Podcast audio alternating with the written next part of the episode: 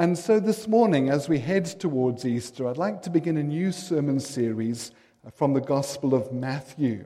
So it's going to be quite an interrupted series, actually. Um, I'll start the series this week. Uh, next week, I've got a weekend off, and Bernadette's going to be preaching. She'll be preaching from Matthew, but not the section that we're looking at.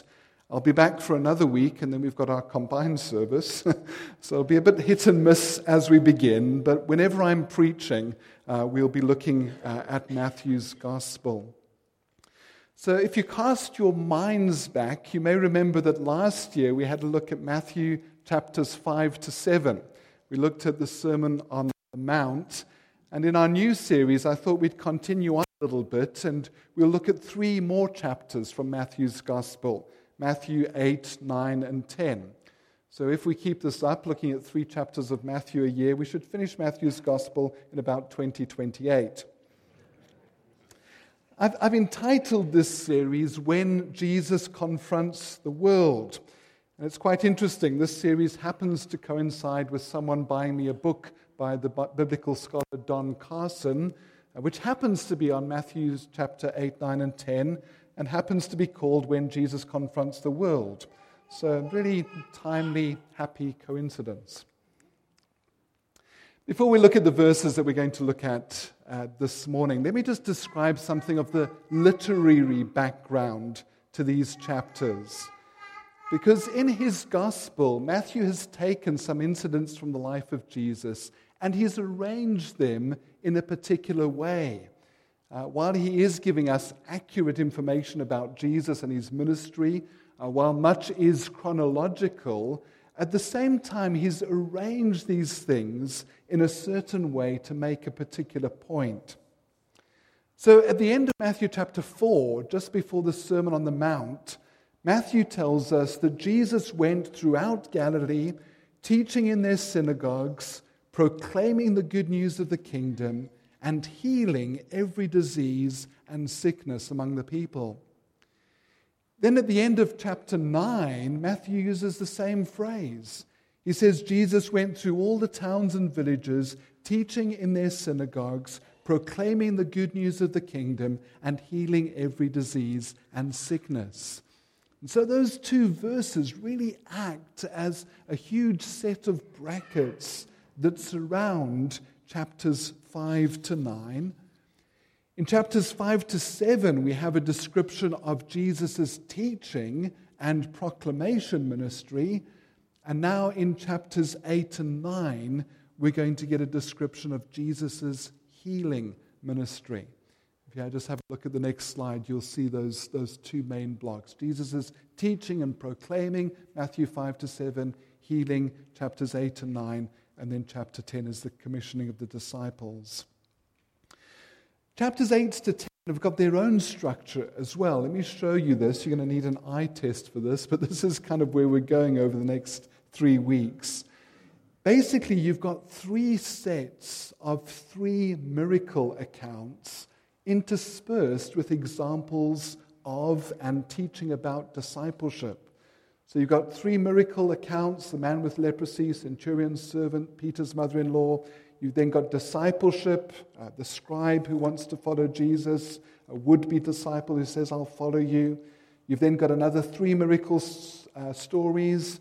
You've then got more discipleship as Matthew becomes a disciple. John's disciples come and question Jesus. Then another three miracle stories, and then the commissioning of the disciples. So you've got these miracles interspersed with discipleship which means that these chapters are really asking two questions. Number one, who is Jesus? And number two, how do we respond to him? That's the message of chapters 8, 9, and 10. Who is Jesus and how do we respond to him? Well, with all of that background in mind, let's dive in and look at the first 17 verses of chapter 8. This, this is the first series of, of miracle accounts. When Jesus came down from the mountainside uh, after delivering his Sermon on the Mount, large crowds followed him. A man with leprosy came and knelt before him and said, Lord, if you are willing, you can make me clean. Jesus reached out his hand and touched the man. I am willing, he said. Be clean. Immediately he was cured of his leprosy. Then Jesus said to him, See that you don't tell anyone, but go show yourself to the priests and offer the gift Moses commanded as a testimony to them. When Jesus had entered Capernaum, a centurion came to him asking for help. Lord, he said, my servant lies at home paralyzed and in terrible suffering. Jesus said to him, I will go and heal him. The centurion replied, Lord, I don't deserve to have you come under my roof, but just say the word, and my servant will be healed. For I myself am a man under authority, with soldiers under me. I tell this one, Go, and he goes, and that one, Come, and he comes. I say to my servant, Do this, and he does it. When Jesus heard this, he was astonished and said to those following him, I tell you the truth, I've not found anyone in Israel with such great faith. I say to you that many will come from the east and the west and will take their places at the feast with Abraham, Isaac, and Jacob in the kingdom of heaven. But the subjects of the kingdom will be thrown outside into the darkness, where there'll be weeping and gnashing of teeth. Then Jesus said to the centurion, Go, it will be done just as you believed it would. And his servant was healed at that very hour. When Jesus came into Peter's house, he saw Peter's mother in law lying in bed with a fever. He touched her hand and the fever left her, and she got up and began to wait on him. When evening came, many who were demon possessed were brought to him, and he drove out the spirits with a word and healed all the sick. This was to fulfill what was spoken through the prophet Isaiah. He took up our infirmities and carried our diseases. This is God's word. So, in this passage, the Lord Jesus reaches out to three individuals who, in those days, would have been considered outcasts. The man with leprosy, as we'll see in a moment, would have been a literal outcast from society, unable to be part of God's community. The Roman centurion was a Gentile and a member of the despised ruling Roman authorities. And Peter's mother in law was a woman who, in those days, was considered to be a second class citizen. So here we see Jesus, and we see his compassion to three people who were outsiders, despised, marginalized. And we're going to look at them one at a time and pick up a couple of points along the way. So, firstly, we have this man with leprosy. And we're not 100% sure if this was literal leprosy, uh, what is now known as Hansen's disease, to get rid of the stigma of leprosy. But in fact, it didn't really matter whether this was leprosy or some other kind of uh, skin disease because the effects were pretty much the same.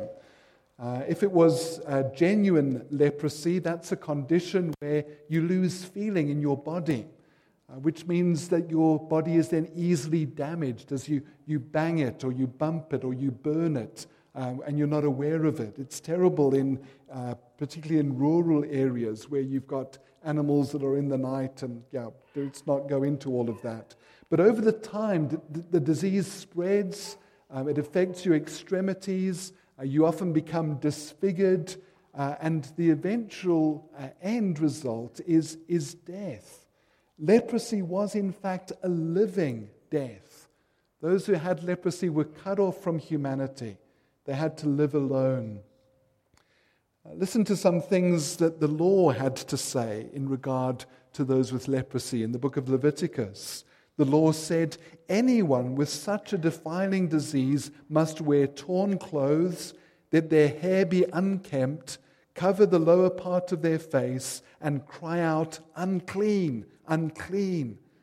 As long as they have the disease, they remain unclean. They must live alone. They must live outside the camp. This man comes to Jesus, and his whole posture and approach, I think, are very instructive. He, he kneels before Jesus, which may just have been a picture of desperation, but kneeling was something you did before God. He, addresses Jesus as Lord, which is always an interesting word in the New Testament. Uh, the word Lord can just be a polite form of address, like our word Sir. But also, the word Lord refers to God. And there's always also this sort of double meaning when it comes to this word in the New Testament. Some people call Jesus Lord and they mean what they say. Think of Thomas at the end of John's Gospel, my Lord and my God. Some people call Jesus Lord and they have no idea who he really is. And we're not sure exactly what the case is here. Uh, I don't think that this man worshiped Jesus or acknowledged him as God in the same way that later Christians would, but the way he approaches Jesus, uh, the confidence that he has in Jesus, certainly foreshadows discipleship. He recognizes Jesus' authority. Something about this man has struck him. He says to Jesus, Lord, if you are willing, you can make me clean. Now, that's not something that you can go and ask anyone to do for you. In fact, there's a lovely passage in uh, 2 Kings chapter 5. It's a lovely story, a very amusing story, which illustrates this. Uh, the king of Aram has an army commander uh, called Naaman who has leprosy. And Naaman's little Israelite servant girl tells him that Elisha the prophet in Israel will be able to heal him. And Naaman tells the king of Aram this, and the king of Aram sends Naaman to Israel with a letter. Except he doesn't go directly to Elisha, instead, he goes to the king of Israel. We read in 2 Kings that the letter he took to the king of Israel read, With this letter I am sending my servant Naaman to you so that you may cure him of his leprosy. And as you can imagine, the king of Israel has a fit. As soon as he reads the letter, he tears his robes and says, Am I God? Can I kill and bring back to life? Why does this fellow send someone to me to be cured of his leprosy? See how he's trying to pick a quarrel with me. You notice here, then, in this passage, that healing leprosy is something that God alone can do. And it's about as easy as raising someone from the dead. And this unknown man with leprosy somehow recognizes that Jesus has that kind of authority. Jesus, you can make me clean. I've mentioned this already, but, but look at his posture, not, not physically, but verbally. The man recognizes Jesus' power. You can make me clean. But he recognizes Jesus' sovereignty if you are willing. This past week, I read something by a pastor who said that when we pray for healing, we shouldn't pray, if it be thy will, kind of prayers. Of the thousands of people he's seen healed, he's never seen anyone healed from that kind of prayer. Well, here is one of those kind of prayers, if you are willing. and here, I believe, are two crucial elements in praying for healing that we acknowledge Jesus' power and we recognize Jesus' sovereignty. Notice the compassion of Jesus, that he reaches out his hand and touches the man. He didn't need to do that. We're going to see in a moment that Jesus can heal people without touching them. This man, though, wouldn't have been touched for years. No one who didn't have leprosy would ever have touched him. And probably some of his fellow sufferers would have been cautious of touching him lest they damage him. He hasn't been touched in years. He's literally one of the untouchables. But Jesus reaches out his hand and touches him. Reminds me of the late Princess Diana. Remember, one of the things that most endeared us to Diana was the fact that she was prepared to interact with folk that the world marginalized. Uh, here she is picking up a baby with AIDS. Uh, she often touched AIDS patients, and those were in the early days when we didn't even know everything we know about AIDS today. Jesus touches this man and he says, I am willing, be clean. And we read that immediately he was cured of his leprosy. So interesting. Normally, leprosy defiled you if you touched that person. Here, instead of it defiling Jesus, Jesus cleanses this man. And Jesus tells him not to tell anyone about what has happened to him, possibly because Jesus doesn't want large crowds following him, just looking for a miracle. But the most significant thing is that Jesus tells him to go and show himself to the priest, because that's how you were declared clean. The, the, the priests in Jesus' day couldn't cure leprosy. All that they could do was acknowledge that God had cleansed the person. So you would go to the priest, he would observe you for a number of days, he would declare you clean, and you would then offer a sacrifice in thanks to God. And Jesus says, Go and do this so that you can be a testimony to the priest. You see, in the Old Testament, the priest would declare, This man has been cleansed by God. On this particular day, the priest would declare, This man has been healed by Jesus. Implication Jesus is God. This healing will be a testimony to who Jesus is. That here is one who is greater than Moses, one to whom the law points. Jesus' miracle is a testimony to who he is God come in the flesh. The second person that Jesus heals is a Gentile. Interesting, in the book of Romans, Paul says on several occasions that salvation is first for the Jew, then for the Gentile. And we see that here too. Jesus' ministry was primarily for the Jewish nation, but the Gentiles are invited as well. And that would have been a great encouragement to the original readers of Matthew's gospel because some of them were Gentiles who'd never seen Jesus, but who trusted him and experienced his power in their lives. The man in question is a Roman centurion, and not that he's sick, but the, he has a servant paralyzed at home. And he too approaches Jesus with great respect. Uh, he's a fairly important man, he's in charge of a hundred men, uh, and yet he addresses Jesus as Lord. Lord, my servant lies at home, paralyzed and in terrible suffering. Jesus says, Well, I'll go and heal him. That would have meant Jesus entering the home of a Gentile. Uh, normally, Jewish people wouldn't enter the homes of Gentiles, uh, but Jesus is willing to do this. But the Roman centurion says this is unnecessary. Maybe he wanted to spare Jesus the embarrassment of coming and visiting a Gentile home or the potential defilement of entering his home. But above that, he recognizes that it's unnecessary for Jesus to do this. He recognizes that Jesus has the authority to bring about healing with just a word. Look again at what he says. Lord, I don't deserve to have you come under my roof, but just say the word, and my servant will be healed. For I myself am a man under authority, with soldiers under me. I tell this one, go, and he goes, and that one, come, and he comes. I, t- I say to my servant, do this, and he does it. You see, in the Roman military system, all authority was found in the emperor. And he delegated that authority down through the, la- through the ranks.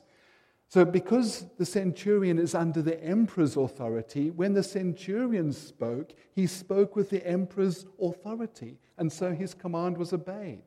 You know, a foot soldier who disobeyed him wouldn't be defying a centurion, he would be defying the emperor, Rome itself, with all of its imperial majesty and might. And the centurion applies this to Jesus. He says, When I speak, Rome speaks. And Jesus, you're someone under authority. You're under God's authority. And when you speak, God speaks. That's what amazes Jesus. Jesus isn't amazed that this man can believe that he can heal at a distance. Jesus is amazed that this man, a Gentile, a foreigner, recognizes the authority of Jesus and therefore the identity of Jesus. And so we read in verse 13 Then Jesus said to the centurion, Go, it will be done just as you believed it would. And his servant was healed at that very hour. The third person whom Jesus heals is Peter's mother in law. Uh, Peter was a married man. It seems that his mother in law lived with him and his wife in Capernaum. Uh, verse 14 When Jesus came into Peter's house, he saw Peter's mother in law lying in bed with a fever. He touched her hand, and the fever left her, and she got up and began to wait on him. Again, notice that Jesus touches her. That's not something that uh, Jewish rabbis would have done ordinarily. And it's interesting to see the effect that this healing had on this lady. Because Matthew says that this lady began to serve Jesus. Notice it's just Jesus, not everyone else in the room.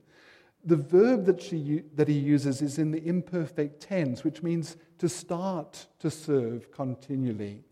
And the word that he uses is the Greek word diakoneo, which later referred to Christian service. You know, it's where we get our word deacon from. And it's quite likely that Matthew is saying that Peter's mom in law began the life of discipleship at this point. Having experienced Jesus' healing touch, she follows him as a disciple, not necessarily around the country, but she places her faith, her trust, her life in Jesus. She follows him. In their Gospels, Mark and Luke tell us that this miracle took place on the Sabbath, which explains why a whole lot of other people came and visited Jesus that evening. They were waiting for the Sabbath to be over. We read verse 16 When evening came, many who were demon possessed were brought to him, and he drove out the spirits with a word and healed all the sick. And then Matthew makes an interesting comment. He summarizes all of this and he says, this was to fulfill what was spoken through the prophet Isaiah. He took up our infirmities and carried our diseases. Now, Matthew here could simply be saying that during his earthly ministry, Jesus took up our infirmities. I mean, he takes upon himself this man's leprosy and cleanses it. He takes upon himself the sickness of this lady but I think there's slightly more to the quotation from Matthew here. We've just been studying Isaiah, so you all know that this comes from Isaiah 53, one of the servant songs, which describes God's servant as taking up our sins. Surely he took up our pain and bore our suffering. Yet we considered him punished by God, stricken by him, and afflicted. But he was pierced for our transgressions, he was crushed for our iniquities. The punishment that brought us peace was on him, and by his wounds we are healed. So Matthew's taking a passage that speaks about the suffering servant's death for our sins, and he applies it to Jesus' healing ministry. Why? Well, I think we can say that, in a sense, all sickness is a result of sin. Let me quickly explain what I mean here. Sometimes there's a direct link between sinful behavior and physical illness. So, John chapter 5, Jesus heals a man who's been an invalid for the past 38 years at the pool of Bethesda. And we read that afterwards, Jesus finds him and says to him, See, you are well again. Stop sinning, or something worse may happen to you. In that case, there was a direct link between the man's sin and his illness. Uh, if you become an alcoholic, uh, don't be surprised if you get liver cirrhosis. Drug abuse can lead to a whole lot of physical ailments. Sometimes guilt over unconfessed sin or living a double life can lead us to depression. But not all sin has a direct link. So, John chapter 9, the disciples see a man who's been born blind. And they say to Jesus, Who sinned, this man or his parents, that he should be born blind? And Jesus replies, Neither this man nor his parents sinned, but this happened so that the works of God might be displayed in him. So, some sickness has a direct link with, with sin, but all illness has an indirect link with sin, in that sickness and illness and cancer, death were never part of God's perfect world. Sickness entered our world as a result of sin. Matthew sees Jesus as coming into the world to save people from sin. Right there on the first page of Matthew's gospel, the angel says to Joseph, She'll give birth to a son. You're to give him the name Jesus because he will save his people from their sin. Jesus' death on the cross was a decisive blow to sin and all of the effects of sin, including sickness and death. I think it's true then to say that any healing we experience in the present is due to Jesus' death on the cross and all that he purchased for us there. It's quite interesting then that people were healed before Jesus' death on the cross in the same way in which some people were forgiven their sins before Jesus' death on the cross. We'll see that in a couple of weeks as Jesus says to a man, Your sins are forgiven. So Jesus purchased all that we need on the cross. But all that Jesus purchased for us on the cross hasn't reached its ultimate consummation yet. Jesus' death on the cross is a promise, an assurance, certain hope that one day there will be no more crying or pain or sickness or death. But the fact of the matter is that we still struggle with these things until Jesus returns. Jesus' death on the cross ensures that my sin is forgiven, but I'll continue to struggle with sin until I see Jesus, and then it will be dealt with. Jesus' death on the cross results in my receiving the Holy Spirit, but the Holy Spirit is a deposit guaranteeing a much fuller and deeper relationship one day when Jesus returns. Jesus' death on the cross ensures that I have a resurrection body, but I don't insist that people receive it now and accuse them of having too little faith because they're not receiving that now. In other words, there's an already and a not yet to our Christian walk. So, in between Jesus' first coming and Jesus' second coming, the scriptural records show that there are people who get sick and suffer and die, and there are people who get healed and eventually die. we see that in the Bible. We don't have time to go into it all this morning, but let me just point out a couple of things. The Apostle Paul got sick. 2 Corinthians 12, he speaks about a thorn in the flesh, and as far as I can see, most scholars would suggest that that was a physical ailment. Even if we're not 100% sure of that one, Paul writes to the Galatians and he reminds them that his mission there was as a result of illness, uh, uh, possibly something to do with his eyes. Let me, let me read it to you. He says, As you know, it was because of an illness that I first preached the gospel to you. And even though my illness was a trial to you, you didn't treat me with contempt or scorn. Instead, you welcomed me as if I were an angel of God, as if I were Christ Jesus himself. I can testify that if you could have done so, you would have torn out your eyes and given them to me.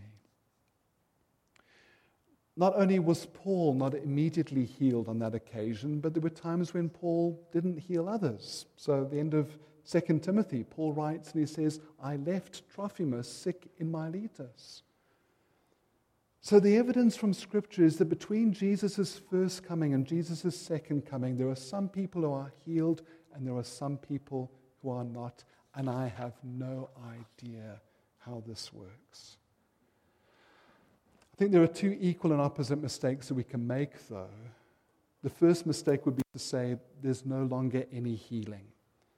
Uh, to believe that healing stopped with Jesus and the disciples. And some people believe this theologically, and others believe it practically, in that they never ask God for healing. That would be the first mistake.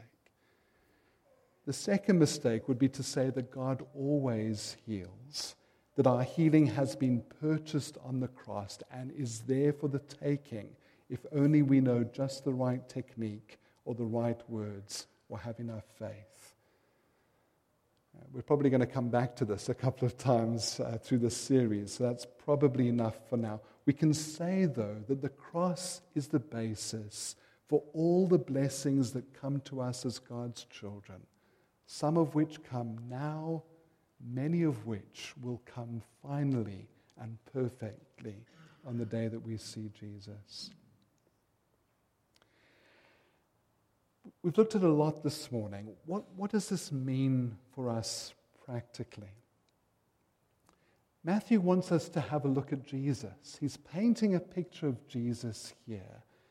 And he's wanting us to ask the question who is this man? A man whose touch both brings cleansing and healing. A man who can heal with just a word from a distance. A wonderfully compassionate man who treats the outcasts of society with the utmost respect and care and kindness and consideration. Wouldn't you want to know a person like this? Wouldn't you want a friend like this? But Matthew doesn't just want us to ask the question, who is this man? Jesus want, uh, Matthew wants to give us the answer. This man is uniquely different from any man who's ever lived or will ever live. This man can do things that only God can do. He can heal leprosy. Only God can do that. He speaks with the same authority as God. What Jesus says, God says. And if this man is God, if this man is who Matthew says, then we have to respond. Notice in this passage that there are actually two responses to Jesus. In verse 11, Jesus says, I say to you that many will come from the east and the west and will take their places at the feast with Abraham, Isaac, and Jacob in the kingdom of heaven, but the subjects of the kingdom will be thrown outside into the darkness where there will be weeping and gnashing of teeth. You'll know that that picture comes from the book of Isaiah, that there'll be many of the Gentiles who come to know Israel's God in Jerusalem. And Jesus is saying here that many people who think that they're part of this kingdom are actually outside of the kingdom. Jesus is referring to hell in these verses. Now, we had a whole subject, uh, we had a whole sermon rather on this subject a couple of weeks ago. I'm not going back there. Once was enough for all of us. Just to say, though, that in this passage, hell isn't a doctrine used to frighten unbelievers, it's a doctrine used to warn those who think they are believers. Do you see that here? He's not wanting to frighten those who don't believe in him. He's trying to warn those who think that they're part of his kingdom and who are not. And the question we must ask ourselves is Am I in the kingdom?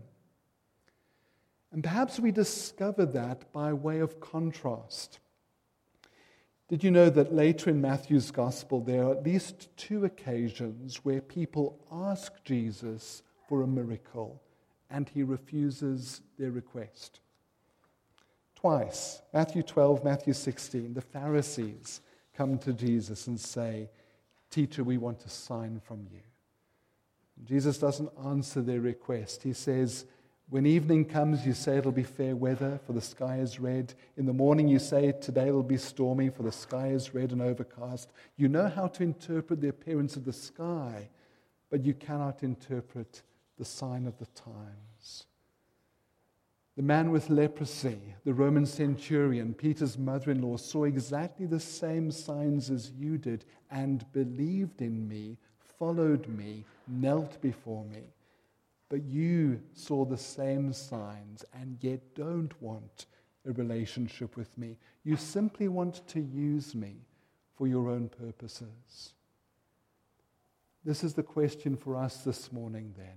Are we perhaps in that position, wanting Jesus for ourselves, just wanting his approval for our own plans, just nodding to him for half an hour on Sunday while we get on with the rest of our lives? Or do we do what the leper and the Roman centurion did? We look at Jesus as he's portrayed here in Matthew's gospel. We see him as God, and we kneel at his feet and we call him Lord. Because someone like this, we don't instruct. We simply bow before him and say, Command me, use me. You've created me. You've redeemed me. With you, all there is all power. You hold the universe together. You don't need me as your advisor. And from that position, out of relationship with Him, we humbly bring our requests to Him, recognizing that our priorities might not be His priorities. We say, Lord, I'm not worthy to have you come under my roof, but just say the word, and I will be healed.